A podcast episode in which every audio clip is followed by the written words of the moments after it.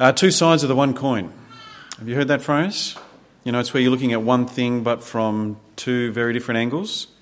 Uh, so, for example, you've got two teenagers uh, talking in the playground, and one of them is complaining to the other about how strict their parents are. You know, that just because they came home half an hour late, now they're grounded for a month and it's all over the top and it's completely unfair. But then their friend says, well, yeah, it does sound a bit harsh, but at least it shows that your parents care for you. So they're both talking about the parents' discipline, but from two different perspectives, two sides of the one coin. Well, this morning we get the second side of the coin from last week. Uh, last Sunday, we were given a strong warning. Chapter 2 begins with words like, We must pay more careful attention so that we don't drift away. How will we escape if we ignore such a great salvation? The side of the coin we were looking at was the, the strong warning of missing out on God's great salvation. This week, the writer takes us to the flip side of that coin. This week, he puts before us why the salvation he speaks of is so great. From verse 5, it's the splendour of what's to come. It's the remarkable future that God's got in store. He spells out how God's salvation is so great, so that of course we'll fix our thoughts on Jesus and hold fast in Him. So let's have a look at this great salvation and why it is so splendid and worth persevering in Christ for. And the first thing we're told about it is that it involves a world to come, and that this world to come won't be ruled by angels. So, chapter 2, verse 5. It is not to angels that he has subjected the world to come about which we are speaking. This great salvation that the writer's been speaking about is to do with a world to come. God's promise of a new creation, a glorious new world unspoiled by sin and death, and it will not be subjected to the angels. They won't rule over it. Yeah, angels are impressive creatures. We saw something of that last week. So you might expect the world to come to be given to them to rule, but no, turns out it was meant to be ruled by us. Verse 5 again It is not to angels that he has subjected the world to come about which we are speaking, but there is a place where someone has testified, What is man that you are mindful of him? The Son of Man that you care for him? You made him a little lower than the angels. You crowned him with glory and honour and put everything under his feet. In putting everything under him, God left nothing that is not subject to him. See, we're meant to rule the world, this world and the world to come. At creation, God crowned us with glory and honour, the, the glory and honour of having everything subject to us, as it says in verse 8. The world was placed under our feet. Uh, the glory and honour that God gave us is that we're meant to be ruling with God over the world. But that's not how it is, is it? Look at the end of verse 8. Yet, at present, we do not see everything subject to it. We don't see the world under man's control. In the here and now, we don't see humanity with everything subject to us. We've spun out of control. We've sinned against God, and this world and us, we're now under God's judgment. And so instead of ruling the world, we're now subject to its frustration and futility. And we see this most starkly in the fact that we're dying. This world around us, it inflicts all manner of diseases upon us. Our, bodies are decaying and passing, and as a human race, we march one by one into the grave. We're all members of this failed humanity, all of us under the judgment of God, headed, all of us, to our own funerals. We see our loss of control over the world in many other ways as well, but most clearly in our slavery to death. The glory and honour of having the world subject to us, that glory and honour has been lost. However, there is a man who will rule the world. There is one man who regained what we lost. One man who does and who will rule the world, and his name is Jesus. At present, we don't see everything subject to humanity, but, verse 9, but we see Jesus, who was made a little lower than the angels, now crowned with glory and honour. The glory and honour that man used to have at creation, the man Jesus has regained. He now has that honour. He's the ruler of the world to come. But his glory and honour is more than just that he'll rule the world to come, it's that through him we will also be the rulers of the world to come. This is extraordinary because we're the ones who muffed this world. We're the ones who are wretched sinners. But what we lost, Jesus has regained, and He's regained the honour of being the ruler of the world in such a way that means we will now also rule the world to come with Him. Through Jesus, God is bringing us to that glory once more. Verse 9 again. But we see Jesus, who was made a little lower than the angels, now crowned with glory and honour because he suffered death, so that by the grace of God he might taste death for everyone. Jesus is now crowned with glory and honour. In other words, he's the ruler of the world to come because, we're told, he tasted death for everyone. And by tasting death for everyone, Jesus can now bring many others to glory. The glory that he now has. He can bring others to share in the glory of ruling the world to come. Verse 10 In bringing many sons to glory, it was fitting that God, for whom and through whom everything exists, should make the author of their salvation perfect through suffering. See that there in verse 10? Through Jesus, God is bringing many sons to glory. What glory? Well, the glory that he's just been speaking of, the glory of ruling over the world to come. This is why our salvation is so great. And Jesus is said to be the author of our salvation in verse 10. In other words, He's the beginner of our salvation. It flows from Him, it comes from Him. He's the author of our salvation because it's by His death that we're being brought to the glory of ruling over the world to come with Him. So, can you see? It's not only that we're allowed to share in the world to come, we also get to play a starring part even though we completely muffed this world. In Christ, God is bringing us to rule over his world to come right alongside none other than God the Son himself. Now, you might be sitting there and you don't feel that significant. You know, you mightn't think you're all that much. Seriously, going to rule the world to come with Jesus. It is all too easy, isn't it, to look on our lives and feel small and weak. And as we get older, we just get weaker. Our bodies start to seize up, our minds get slower. There's things we used to be able to do, we forget things, sometimes lots of things. Our sin still taunts us, and we die. How could we possibly dare to even think that the glorious eternal Son would share his throne with us. This is the ultimate ugly duckling story, isn't it?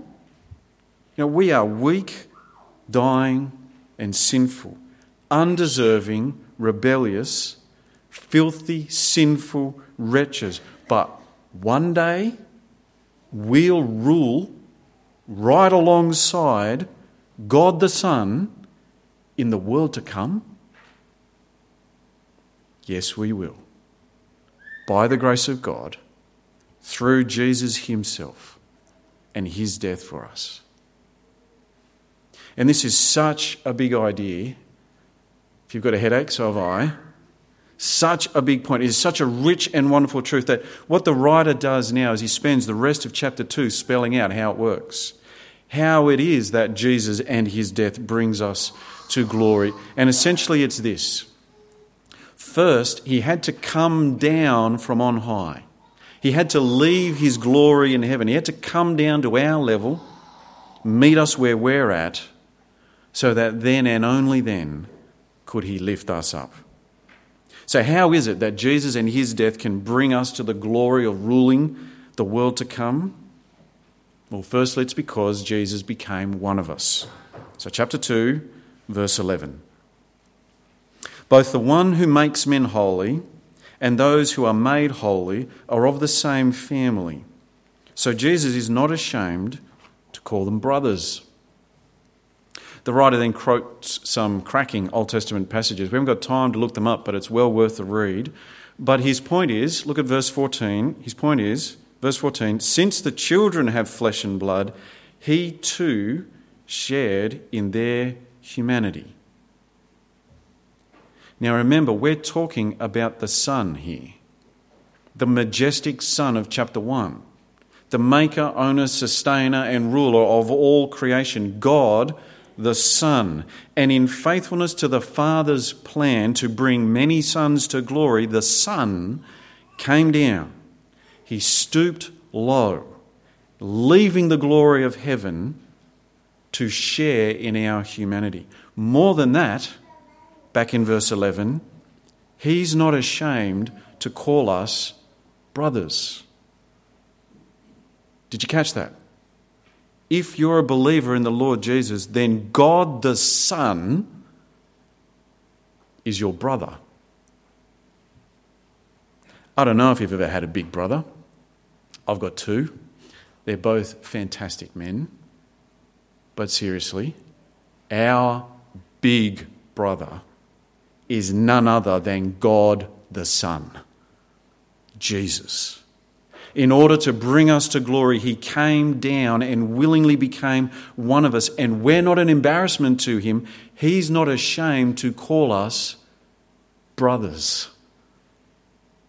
But even more than that, in faithfulness to God's plan for us, the reason he became one of us was to die for us. Verse 14 again. Since the children have flesh and blood, he too shared in their humanity so that by his death he might destroy him who holds the power of death, that is, the devil, and free those who all their lives were held in slavery by their fear of death. See, Jesus came down to be one of us so that he could die. But he doesn't have to die. He's God the Son. But such is his commitment to us and to the Father that he even died for us to set us free from our slavery to death. Have you ever met someone who's afraid of dying? Maybe you are. Our society doesn't want to talk about death, do they? You know, raise the topic of death. Uh, that's a very quick way to kill a conversation at a barbecue or around work because death scares the socks off most people. Our culture's run away from God, and so the idea of having certainty after death, that's long gone, which just leaves us with the unknown, the great unknown. Most people assume that there is something after death, but without certainty, seriously, we die and then what? Most people believe in a God of some description, you know, so we're going to have to answer to someone, but how do I know if I'll be all right with God? I know I'm not perfect, but how good do I have to be? How do you get in the good books? What if God's angry with me? What then? Seriously, I could have God rain down on me in fury? Our sin means death is a terrifying prospect. Our sin and death mean there's no way we're even going to the world to come, let alone sharing in the rule of it. But this is why Jesus came down to be one of us, so that he could die for us to set us free from our slavery to the fear of death. Because he died for us to die for our sins, to turn aside the Father's anger against us. Jesus died to take the judgment we deserve so that we could rightly be made into God's dearly loved children. By dealing with our sins in his death, Jesus then removes the fear of death and he brings us to the Father with the glory of now being able to share in the rule of the world to come with Jesus. Verse 17 For this reason, he had to be made like his brothers in every way, in order that he might become a merciful and faithful high priest in service to God, and that he might make atonement for the sins of the people. Now, Jesus is in that verse is said to be our priest, and in a couple of weeks we'll be in chapter 5, and that's all about Jesus being our priest, so we'll save that for then. But as our priest, verse 17, he makes atonement for the sins of the people. The word used there is the word for turning aside someone's anger. Jesus died for us to turn aside God's anger at our sin. It's as if when Jesus died, there was a, a huge magnifying glass over him. You know how a magnifying glass can uh, focus all the rays of the sun into one point? You know, little kids use this to terrorize ants. Hopefully, you didn't do that. Well, when Jesus died, God's anger at the sin of the world was poured out, but it was focused on one point, on the one man, right on Jesus. He absorbed the Father's anger at our sin. He died for us so that the Father would no longer be angry with us, so that our sins would be removed, so that there's now nothing between us and God, no issues that need resolving, no offences that need dealing with, no sins to pay for, because by His death, Jesus has turned aside the Father's anger against our sin. And so He has set us free from the slavery of the fear of death. He's destroyed the power of the devil. And so, because of Jesus and His death, there is now nothing in the road of us becoming the sons of God. This is how through Christ, God is bringing many sons to glory, bringing us to rule together. Even with Jesus, who is now our brother, we will rule the world to come with him. There's a lot in these verses, I know. And it keeps going into chapter 3, emphasizing Jesus' faithfulness to God's plan. And I'll leave you to read those first six verses for yourself. But look, here's the big picture. Okay? In summary, what are we to walk away with this morning? God's great salvation of us is that despite our sin, we will rule the world to come with Jesus because he came down to die for our sins so that he could raise us up with him to glory. This is where God's taking us. This is the great salvation that God has won for us. And so, where does that leave us in the here and now? What difference is this to make to our lives today? Well, we are to fix our thoughts on Jesus. We're to keep our vision set upon the one who has made it all possible. Chapter 3, verse 1 chapter 3, verse 1. Therefore, holy brothers, who share in the heavenly calling, fix your thoughts on Jesus, the apostle and high priest whom we confess. Through Jesus, we share in the heavenly calling, and so we're to fix our thoughts on Him. And notice that it's not that we're to fix our thoughts on our great salvation. The writer isn't urging us to keep looking to the future that God has in store for us so that we'll keep following Jesus. No, he urges us to keep looking to Christ himself so that we'll keep following him into the world to come. We're to fix our thoughts on Jesus. And it's a great reminder, isn't it? Because there is so much in this world that can take our attention away from him. Many things that can distract us even put us in danger of drifting away from Him. Later in the book of Hebrews, the writer tackles three of these things head on. Three things that can keep us from fixing our thoughts on Jesus. So we're going to briefly look at each one and we're going to think about how fixing our thoughts on Jesus will keep us following Him even in the face of these three things. The first one is the love of money. And that can be a powerful distraction, can't it? Have you got money issues at the moment? You know, you might have lots of money. And your issues are you're trying to work out where to, where to invest it or where to save it or how much to spend or to give away. Or you might only have a little bit of money and you're wondering how you're going to make ends meet. You might be trying to plan for kids' futures. There's always some pull on our wallets. And our culture, it seems to have a seemingly endless lust for more money, always greedy for more. And, it can be easy to get swept up in its tidal wave of pressure. But instead, we're to fix our thoughts on Jesus. And that'll set us right in all this. Because when we fix our thoughts on Jesus, we'll remember that for our sakes, Jesus left the glory and the wealth of his rightful place in heaven. He left it all behind to take on flesh and blood, to become poor for us, to become our brother. And so, what could all the money in the world possibly offer me to compete with him? Whatever your money issues are right now, fix your thoughts on Jesus. The second issue we'll think about is persecution. And this one gets a lot of airtime in the book of Hebrews. And when, when trouble comes your way, because you follow Jesus, it can be tempting, can't it, to just duck for cover? You know, try and lay low, fly under the radar. And the longer people tease you and attack you and exclude you and fire you for following Christ, the more that happens, the more tempting it is to just toss Jesus in. It'd certainly make life a lot easier. But if we're fixing our thoughts on Jesus instead of on our troubles, we'll think very differently.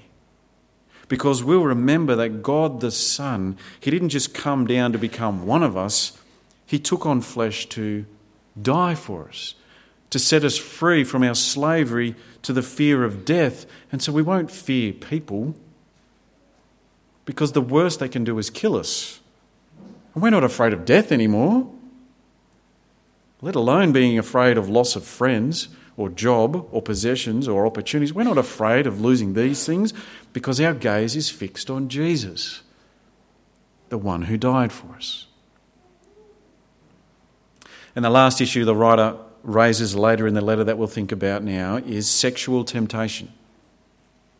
So, when someone pays you unwarranted special attention, or you find yourself giving someone attention that you shouldn't be, when the seeds of so called harmless flirting are being sown, when that man or woman, that boy or girl, when they lure you into their exciting little world, when the images on the internet or in the magazines call you for just one quick look, brothers and sisters, when the sin of sexual immorality tries to seduce you, fix your thoughts on Jesus. Because not only did he come down to become one of us, not only did he then die for us, but he died for our sin. He died under the Father's wrath. And so fix your thoughts on the cross and see where sin leads and see what Jesus did to save you from your sin. Look upon your big brother and what he did for you, and then try and tell him you want to sin some more. Brothers and sisters, we've been given such a great salvation through the great Lord Jesus. God is bringing us to glory. The glory of ruling alongside God the Son Himself in the world to come. But it is only through Christ. And so, therefore, holy brothers who share in the heavenly calling, fix your thoughts on Jesus. Let's pray.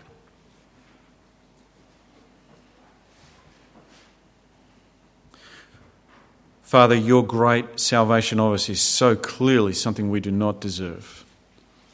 We know it is only by your grace, by you treating us not how we deserve.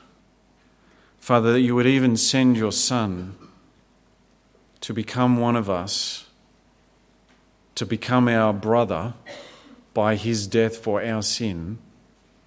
Father, that we could be in the world to come and to share with your Son in ruling it. It's too much to take in. Father, we praise you for your plans and your power and your mercy and your kindness. And we beg you, please, for help and strength. That, Father, we will fix our thoughts on your Son and so gladly live for him and wait for him. And that, Father, you would take us to glory. And Father, we pray it that in our lives here and forever, we will bring you great honour and great pleasure. And we pray it through Jesus Christ our Lord. Amen.